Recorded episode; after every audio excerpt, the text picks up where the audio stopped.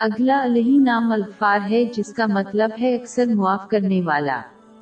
اللہ تعالی اپنے توبہ کرنے والے بندوں کے عیبوں کو چھپاتا ہے بغیر کسی سزا کے اور نہ ہی ان پر کسی طرح سے روک لگاتا ہے۔ اس لیے ایک مسلمان کو اللہ کی رحمت سے کبھی مایوس نہیں ہونا چاہیے کیونکہ یہ کفر کی طرف لے جاتا ہے۔ باب بارہ آئی ستاسی۔ اور خدا کی رحمت سے نا امید نہ ہو کہ خدا کی رحمت سے بے ایمان لوگ نا امید ہوا کرتے ہیں۔ ایک مسلمان کو یہ سمجھ لینا چاہیے کہ اللہ کی بخشش لامحدود ہے جبکہ اس کے گناہ ہمیشہ محدود رہیں گے۔ محدود کبھی بھی لامحدود پر قابو نہیں پا سکتا۔ لیکن یہ نوٹ کرنا ضروری ہے کہ یہ اس پر لاگو ہوتا ہے جو سچے۔ دل سے توبہ کرتا ہے، نہ کہ اس پر جو یہ یقین کر کے گنا کرتا رہتا ہے کہ اسے معاف کر دیا جائے گا۔ یہ محض خواہش مندانہ سوچ ہے اللہ کی بخشش کی حقیقی امید نہیں۔ مفس توبہ میں پچھتاوا محسوس کرنا شامل ہے۔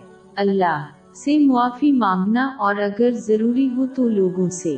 دوبارہ اسی یا اسی طرح کے گنا سے باز رہنے کا مختصانہ وعدہ کرنا۔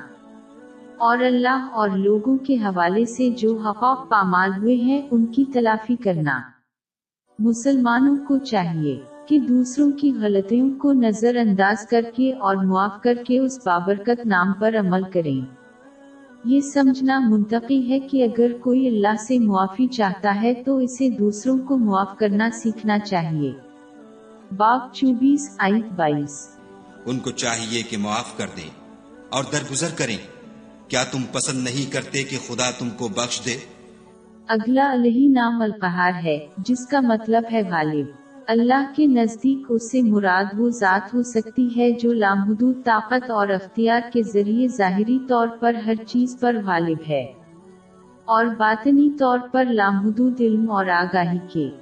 ذریعے، جو مسلمان اپنی مخلوق پر اللہ کے ظاہری اور باطنی غلبہ کو سمجھتا ہے، وہ ہر قسم کی نافرمانی سے باز رہے گا۔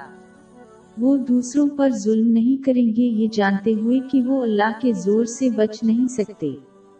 خواہ وہ پولیس جیسے دنیا دار لوگوں کی طاقت سے بچ جائیں۔ ایک مسلمان کو اس نام الائی پر عمل کرنا چاہیے کہ وہ اللہ کی عطا کردہ طاقت کے ذریعے اپنی باطنی برائیوں اور باطل خواہشات پر غلبہ حاصل کر کے اس کی مختصانہ اطاعت سے حاصل ہوتا ہے۔ اس میں اللہ کے احکامات کو پورا کرنا شامل ہے۔ اس کی ممانتوں سے اجتناب اور صبر کے ساتھ تقدیر کا سامنا کر کے۔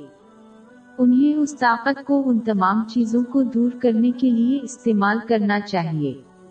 جو انہیں اللہ سے جڑنے سے روکتی ہیں۔ ہر چیز پر غالب وہی ہے جو ایک مسلمان کو دونوں جہانوں میں پیش آنے والی تمام مشکلات پر قابو پانے کی طاقت فراہم کر سکتا ہے۔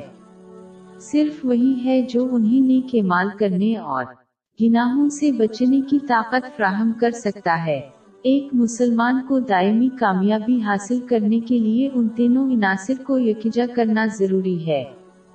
اور وہ اس مسلمان کو عطا کیا جائے گا جو خلوص دل سے غالب اللہ کی اطاعت کرتا ہے۔